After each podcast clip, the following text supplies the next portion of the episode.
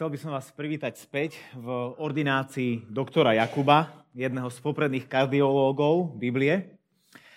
So šelestom na srdci by vám asi veľmi nepomohol, ale za to v diagnostike nášho srdca, toho, ktoré vyjadruje náš život, nie toho orgánu, ale, ale nášho života, našej duše, v tom doktor Jakub nemá páru. Toto je už štvrtá nedela, kedy, kedy chodíme k nemu na, na pravidelné prehliadky a, a diagnostiku. A, a jeho diagnóza, ktorú nám povedal hneď na začiatku, je veľmi vážna. Je to rozpoltenosť nášho srdca. Priam rozpoltenosť, rozdvojenosť našej duše. Vlastne doktor Jakub, ako nás tým stetoskopom počúva, tak počuje dve srdcia byť. Jedno, ktoré bije pre Boha a druhé, ktoré bije pre seba o čom Jakub celý čas rozpráva vo svojom liste, ktorým postupne prechádzame, je to, ako my sami žijeme rozplotený život, keď, ani, keď na, na jednej strane niečo vyznávame, ale iné žijeme. Jedno hovoríme, druhé robíme. Jednak vyzeráme v nedelu o 10. a úplne inak vyzeráme v pondelok o 10. Nie sme tými, častokrát, za koho sa vydávame. Alebo nie sme tými, kým by sme vlastne chceli byť.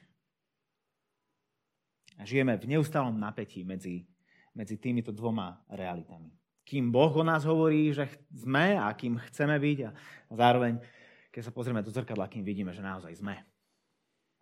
V tej prvej kapitole, ktorú sme prechádzali posledné tri nedele, sme hovorili o tom, ako práve cez rôzne skúšky Pán Boh chce uzdraviť túto našu rozpoltenosť.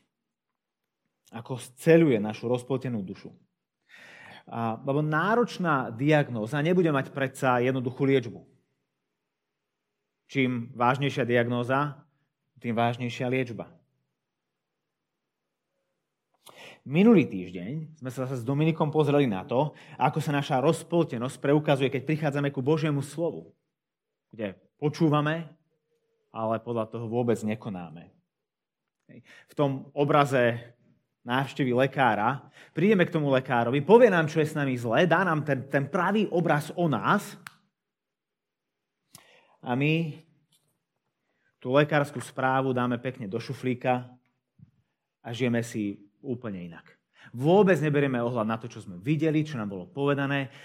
Úplne ignorujeme ten životodárny liek, ktorý nám lekár ponúka, ktorým je Božia milosť v Kristovi.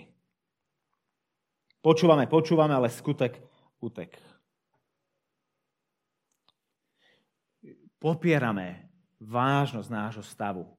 Ako človek, ktorý nie je ochotný sa zmieriť s, s, vážnou diagnózou rakoviny a že mu nezostáva veľa času, ale, ale radšej sa rozhodne žiť, ako keby vlastne bol, bol zdravý, nikomu o tom nepovie a, a svoj život si žije ďalej.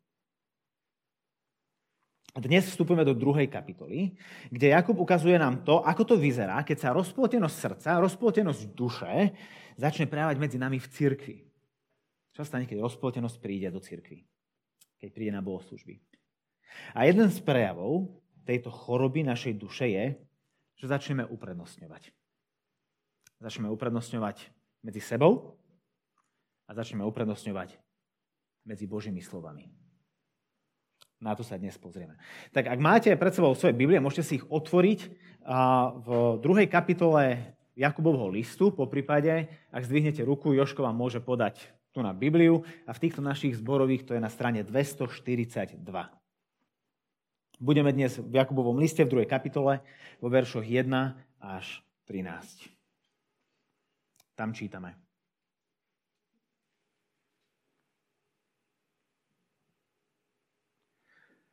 Bratia moji, nespájajte vieru v nášho pána slávy, Ježiša Krista, s uprednostňovaním niekoho.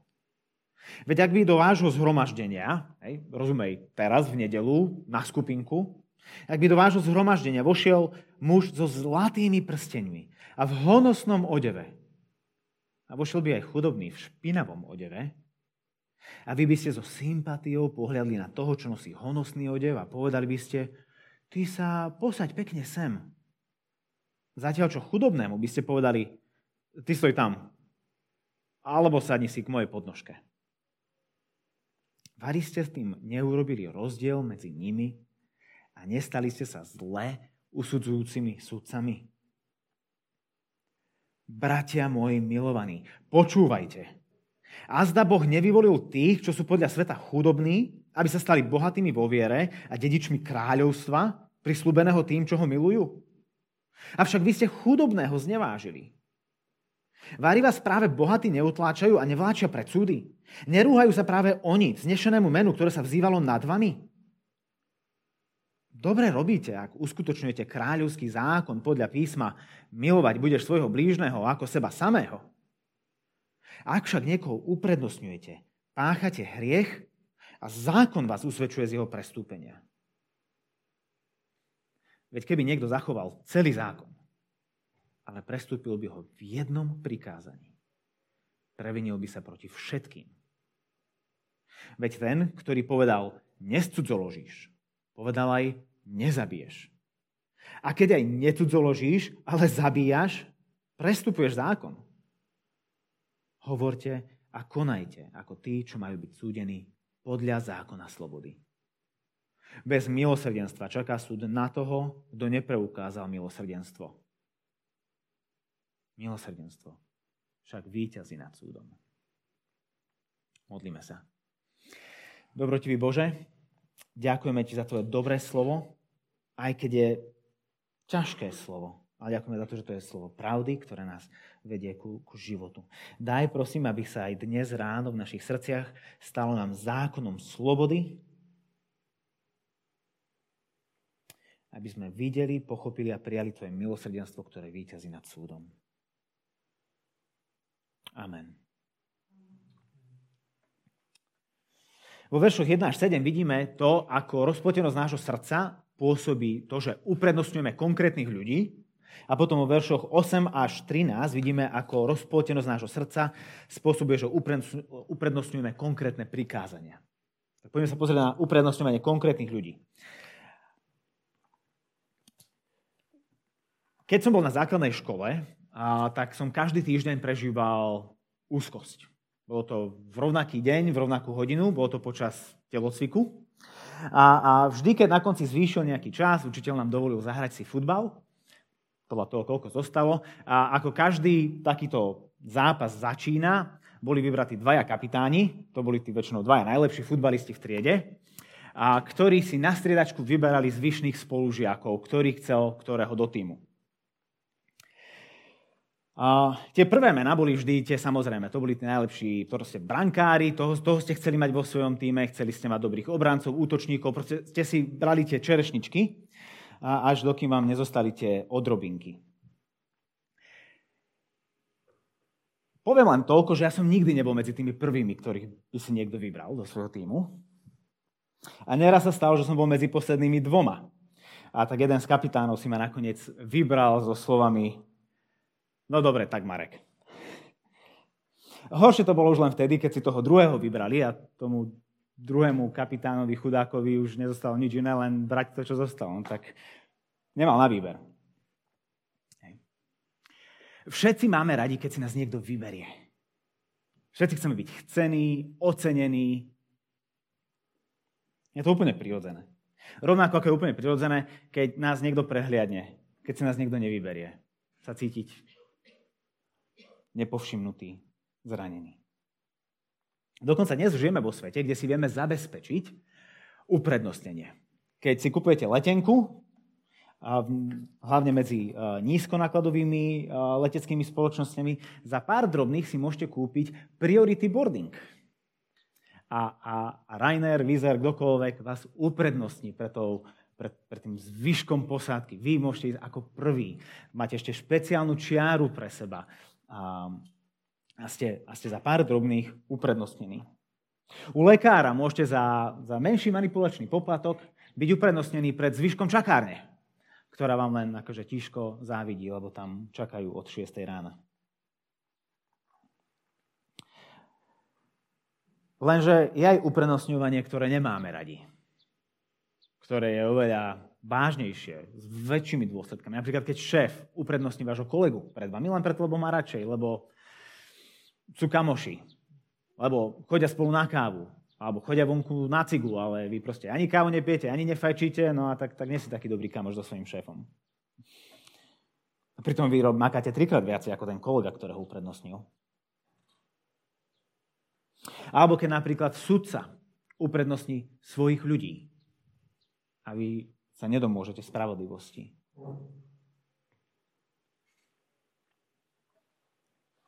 A aby sme si nemysleli, že tie uprednostňovania sú iba také malicherné alebo také hrôzostrašné, s ktorými my nič nespravíme, my sami v bežnom dni uprednostňujeme jedných ľudí pred druhými. Ak nie v skutkoch, tak minimálne v našich myšlienkach a postojoch nášho srdca. A nezabúdajme, že, že Jakub vždy hovorí najprv o srdci a až potom, ako sa to prejavuje v našom živote. Hej. Keď ideš po ulici a vidíš, ako na lavičke leží bezdomovec, hej, nevieme neinterpretovať, nedomýšľať si, čo, čo je za tým, v akom je stave, ako vyzeral včerajší deň, ako možno vyzeral celý jeho život. Odvrátime zrak od neho. Ale ak okolo teba príde pekná baba alebo pekný chalan, tak oči zrazu neodlepíš. To, čo sme spravili v tej chvíli, je to, že sme uprednostili jedného človeka pred druhým. Jeden, ktorý nám ani za pohľad a súcit nestojí a druhý, na ktorého sa nevieme prestať pozerať. Alebo pri pohovoroch v práci tak veľmi veľa závisí od prvého dojmu, ktorý uprednostní jedného kandidáta pred druhým. No však to, čo Jakub vraví, je to, že takéto uprednostňovanie ľudí, ktoré je všade prítomné vo svete okolo nás, sa dostalo aj do cirkvi. Vo veršoch 2 a 3 hovorí, lebo ak by do vášho zhromaždenia k vám na bohoslužby vošiel muž so zlatými prstenmi a v honosnom odeve, a vošiel by aj chudobný v špinavom odeve, aby by ste so sympatiou pozreli na toho, čo nosí honosný odev a povedali ste mu, ty sa pokúsať pekne sem, zatiaľ čo chudobnému by ste povedali, ty stoj tam, alebo sadni si k mojej podnožke,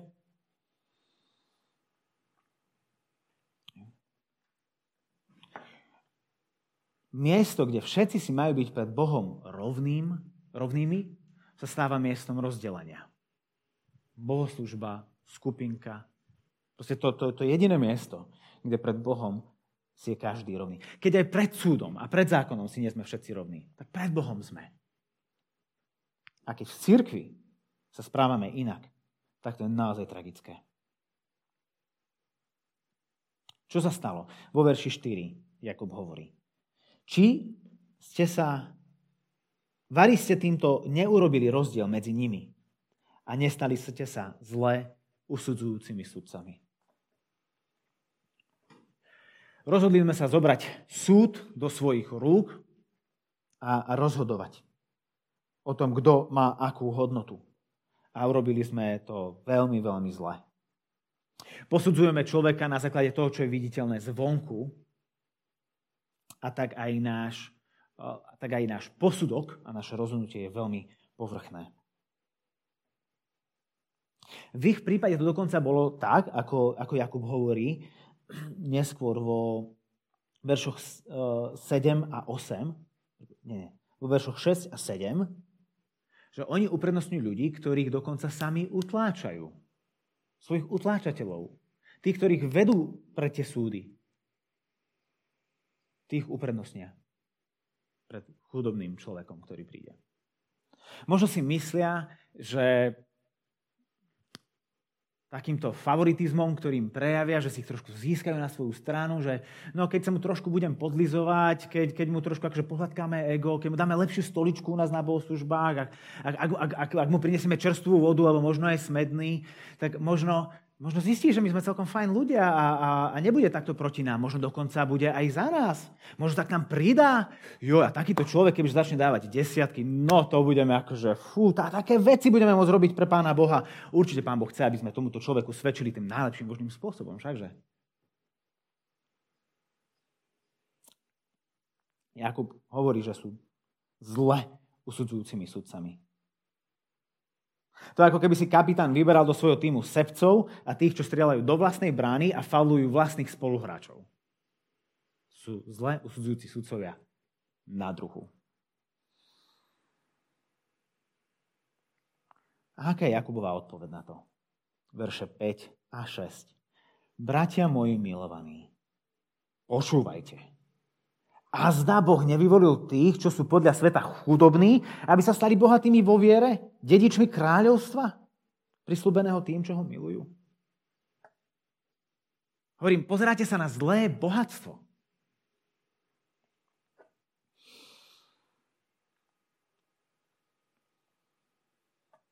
Boh to takto nerobí. Pripomína im, ako sa Boh zachoval ku ním samým, keď On skladal svoj tým. Hej, aj, aj Boh uprednostňuje, ale na základe úplne odlišných kritérií, ako to častokrát robíme vo svojom živote my. My posudzujeme a uprednostňujeme podľa vonkajška, no on podľa vnútra, podľa nášho srdca, tých, čo ho milujú.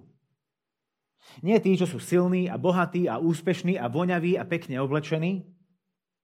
Práve naopak tých, ktorých svet odmietol. Tých, ktorí zostali na lavičke, nechcení, nevybratí, odmietnutí. Tí, tí nehodní, aby sa s nami hrali.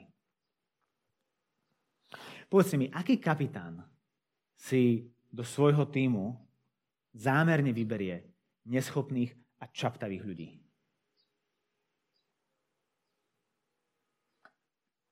len taký, ktorý sám je schopný a silný.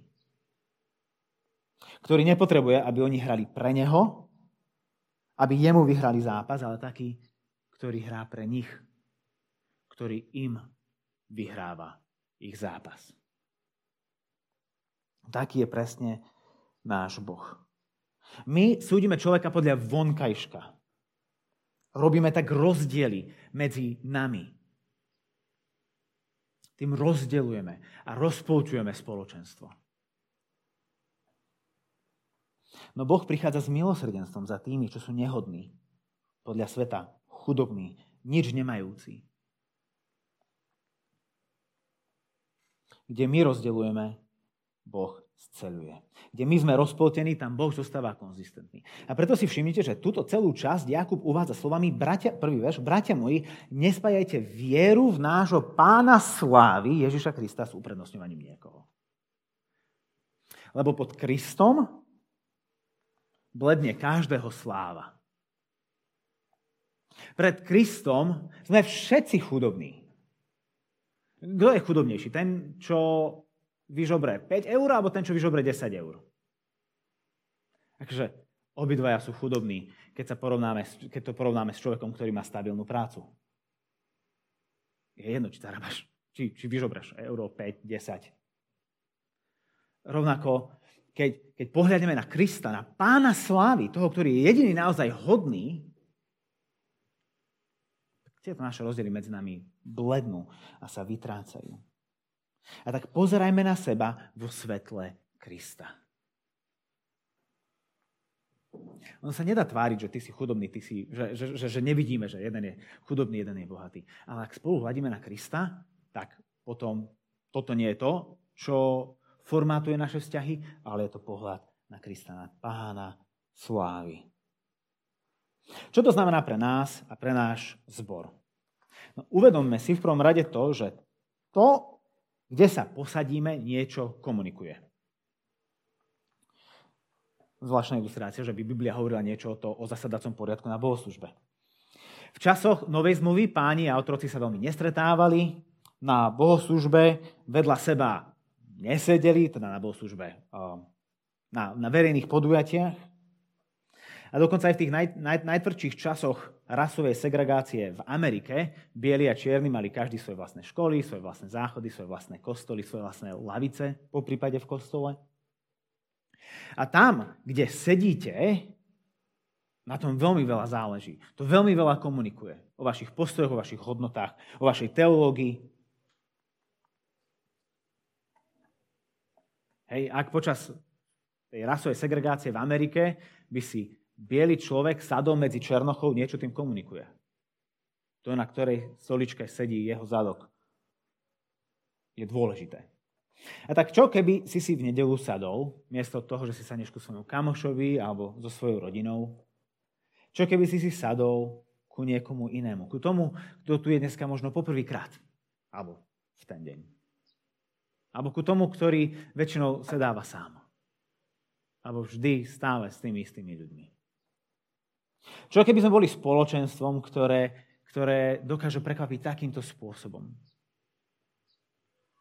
Lebo to, vedľa koho sa posadíte, tomu druhému človeku niečo komunikuje. Dneska nesedím sám. Niekto si sadol ku mne.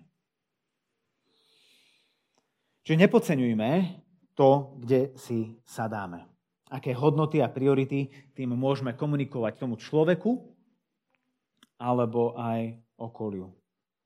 Ak okolo neho a rad pred ním a rad za ním je voľné miesto vy si sadnete k nemu, ku tomu novému človeku, tak mu komunikujete, že vidím ťa. Takže to je, to je prvá vec. Ale druhá vec, takisto, že keď sa napríklad skončí bohoslužba, veľa o nás hovorí to, za kým sa vyberieme. Sme priťahovaní ku tým, ktorí nás môžu obohatiť nie tým, že nám dajú peniaze, ako možno to viacej bolo v tej dobe, ale, ale môžu nás obohatiť svojim priateľstvom, svojimi zážitkami, um, príbehmi alebo svojou obľúbenosťou. Lebo keď ja po službe zostanem sám, no nikto nepríde za mňou. Ale keď akože pôjdem za mírom, za ktorým všetci chcú ísť, tak v istej chvíli sa môžem uspokojiť s tým, že ľudia prichádzajú aj za mňou. A, a môžem sa priživovať na jeho sláve. Ako sa oni priživovali na sláve bohatých. A tak čo keby sme miesto toho nešli za tými, ktorí nás môžu obohatiť, ale za tými, za ktorých môžeme my obohatiť. Ktorí nám možno sami nič nedajú, ale my môžeme dať im a poslúžiť im.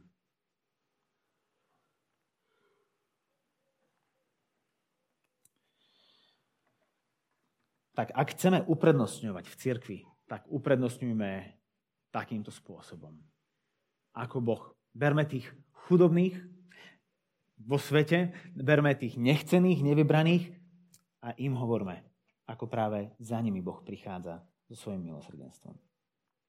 Ako však je vôbec možné, že takéto uprednostňovanie príde do cirkvy? Ako sa takáto rozpoltenosť vkradne medzi nás? No tak, že k Božiemu slovu začneme pristupovať veľmi podobne a začneme uprednostňovať jedno slovo pred druhým slovom. Čiže uprednostňovanie konkrétnych prikázaní. Takto sa spýtam. Si dobrým občanom? Zákon poslúchajúcim občanom? Mám pocit, že asi väčšina z nás by povedala, že áno, Veľa záleží na tom, že s kým sa porovnáme. Hej. Keď s takým Kočnerom, tak asi hej, všetci sme v suchu, všetci sme a, zákon poslúchajúci a, občania. Hej. Ale, ale skúsme sa pozrieť na pár príkladov. Možno si povieš, veď, neviem, nikdy som nešoferoval opitý. Hej. Dodržujem zákon. No OK, ale už si niekedy, sa ti stalo niekedy také, že si prekročil rýchlosť? Alebo že na tých nových trnavských spomalovačoch si si to strihol cez ten cyklo, cyklopruh? Ja mám pocit, že za každým, keď niekto to nespraví, Duch Svetý musí konať v tom aute, lebo toho človeka akože vedie ku pokore a seba zomieraniu. Keď dobrovoľne prejde po tých spomalovačoch. Je celá Trnava je vinná. Alebo si možno povieš, ale nikdy som nezbila svoje dieťa. Nie som násilná. No dobre, už sa ti niekedy stalo, že si nezvládla svoj hnev po dlhom dni a týždni a mesiaci a podala si slova, ktoré tvoje dieťa zranili a mu ublížili? Na tele je úplne fajn, ale, ale jeho srdce bolí. Alebo si možno povieš, nikdy som nebol svojej žene neverný. To je dobré. Pokračuj v tom. Ale už si sa niekedy s túžbou pozeral po inej? Či už po tej vonku na ulici, alebo po tej na mobile? Alebo si povieš, nikdy som nebola svojmu mužovi neverná. Ale už sa ti niekedy stalo, že by si unikla do sveta fantázie a románov, kde si snívala o inom živote a možno inom mužovi, ako toho, ktorého ti Pán Boh dal?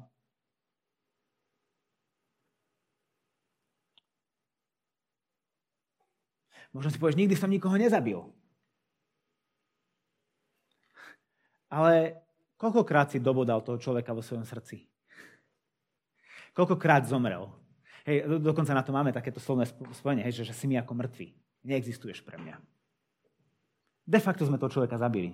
No, nie fyzicky. Ale Ježiš hovorí, že o nič menej reálne. Tak sme dobrými občanmi, či nie? No ak sa porovnávame s opilcami, bitkármi, násilníkmi, nevernými a vrahmi, tak asi sme celkom dobrí občania. Ale ak sa porovnávame s dokonalosťou a čistotou, ku ktorej nás Boh volá, tak sotva. Verše 10 a 11. Keby niekto zachoval celý zákon, ale presúpil by ho v jednom prikázaní, proti, prevenil by sa proti všetkým. Toto je zaujímavé, hej? že nehovorí, že sa previníš proti tomu jednému prikázaniu, ale všetky ostatné si dodržal, tým, že sa previníš proti jednému, si sa previnil proti každému jednému. To je zvláštna vec, čo Jakub hovorí. To by sme nečakali. Kľudne, dobre, povedz, že som nezachoval celý zákon, ale zachoval som aspoň čas zákona, nie? Jakub hovorí, že ak si sa previnil proti jednej časti zákona, celý zákon je v čudu. Prečo? No lebo veď ten, ktorý povedal, necudzoložíš, povedal aj nezabiješ. A keď aj necudzoložíš, ale zabíjaš, prestupuješ zákon. Čo tým Jakub hovorí? Že Boh nie je rozpotený ako my. Jakub sa neodvoláva v prvom rade na zákon, ale na zákonodarcu. Hovorí, veď ten, ktorý povedal. Boží charakter nie je rozpoltený ako ten náš. A to znamená, že jeho slovo, ktoré vychádza od neho, sa nedá dodržiavať len z časti. Nevieme ho rozkúskovať. Tak ako Boha nevieme rozkúskovať, lebo on je kompletný, on je celistvý, on je úplný, na rozdiel od našej rozpoltenosti a fragmentovanosti. A jeho slovo takisto. Buď ho dodržiavame, alebo nie. Celé, alebo vôbec. Nedá sa byť svetý s troškou hriechu. A tak ten obraz, ktorý tu potom Jakub pre nás vykresluje, človek, ktorý síce zabil, ale na svoju obhajbu vraví, ale svoju ženu som nepodviedol. Ako keby to znamenalo, že to je potom v pohode, že si zabil, lebo si svoju ženu nepodviedol. Hej, že mozog sa nám nad tým zastavuje. Je to úplne absurdné. Tak svet nefunguje. Myslí si, že jeho manželská vernosť prekrie jeho vražednosť. Ani u nás by to tak nefungovalo. Kvôli tomu, že lekár na záchranke zachráni 25 životov, teraz neznamená, že môže ísť do najelektrodomu a, a výjsť odtiaľ s 80 palcovou 4K telkou. Keď prídu policajti, tak im nemôže povedať, ale veď ja som dobrý človek a 25 ľudí mi to svojim životom dosvedčí. Nepustili by ho domov. To, že si nenafúkal, neznamená, že nedostaneš pokutu za rýchlosť. Rovnako ako to, že nie si veľký hriešnik, ešte neznamená, neznamená, že nie si hriešnik. Bože slovo nie je selektívne, ako sme my.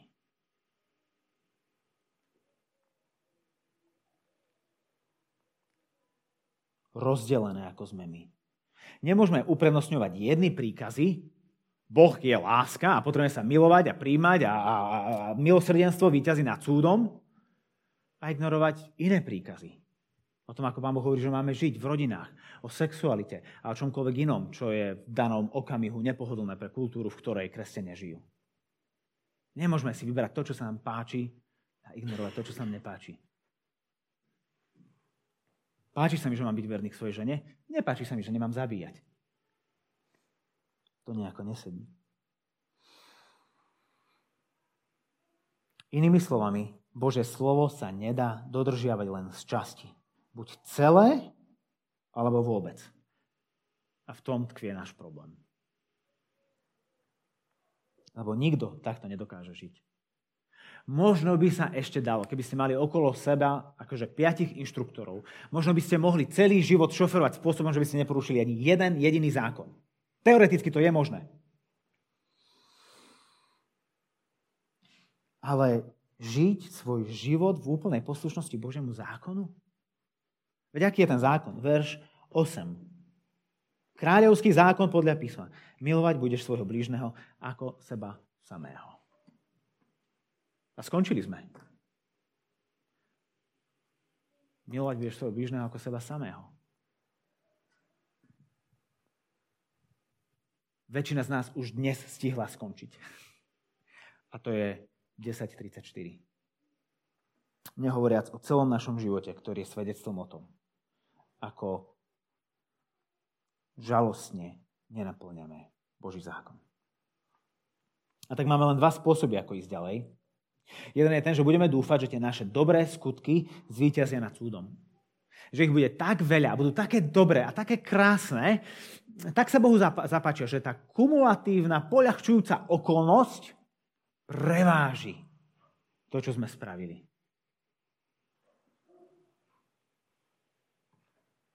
Ale vieme, že takto jednoducho nefunguje.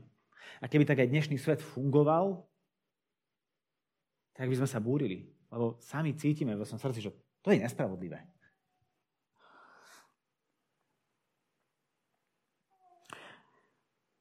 A tak nám zostáva už iba druhá možnosť. Že dostaneme milosť. A presne tak končí náš dnešný text v 13. verši. Bez milosrdenstva čaká súd na toho, kto nepreukázal milosrdenstvo. Milosrdenstvo však výťazí nad súdom. Súd čaká na tých, čo chcú počítať a poukazovať na to, čo všetko vo svojom živote spravili, to dobré, a čo nespravili, to zlé. A ak chcú počítať, počítať sa im bude. A Pán Boh príjme ich prípad na súd. Ale stačiť im to nebude. Boh totiž nepo, ne, nepožaduje od nás väčšinu ale celistvosť.